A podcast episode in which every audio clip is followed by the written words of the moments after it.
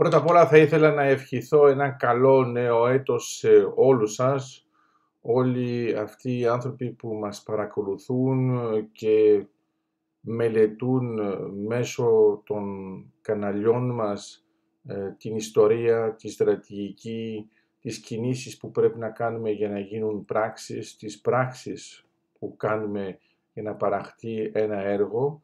Ε, θέλουμε να τους ε, ευχαριστήσουμε γιατί ουσιαστικά με αυτόν τον τρόπο ανά τον κόσμο καταλαβαίνουμε ότι δεν είμαστε απομονωμένοι ως Έλληνες, ο ελληνισμός είναι παντού. Μπορούμε να παίξουμε έναν τεράστιο ρόλο στην εξέλιξη της ανθρωπότητας.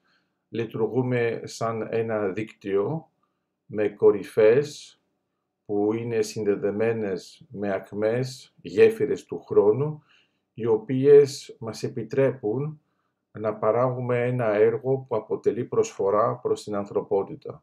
Άρα, άμα το σκεφτούμε με αυτόν τον τρόπο, θα ήθελα να σας πω ότι το 2024 είναι μια χρονιά αλλαγής κύκλου. Έχει τεράστια σημασία να το συνειδητοποιήσουμε. Έχουμε στοιχεία από τον προηγούμενο κύκλο.